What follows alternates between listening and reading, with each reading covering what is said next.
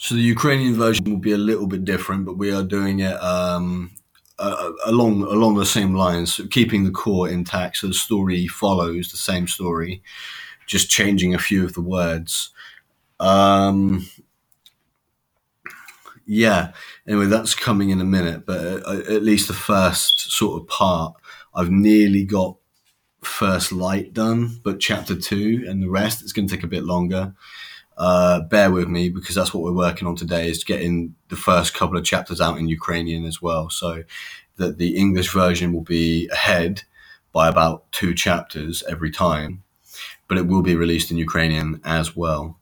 And I want to do that uh, as well as other languages eventually, but I want to do it in these two first because it's kind of it's a little bit propagandary, I admit, but like I thought it could be a boost, uh, or it will be a boost eventually. Uh, I'm, I'm working on it.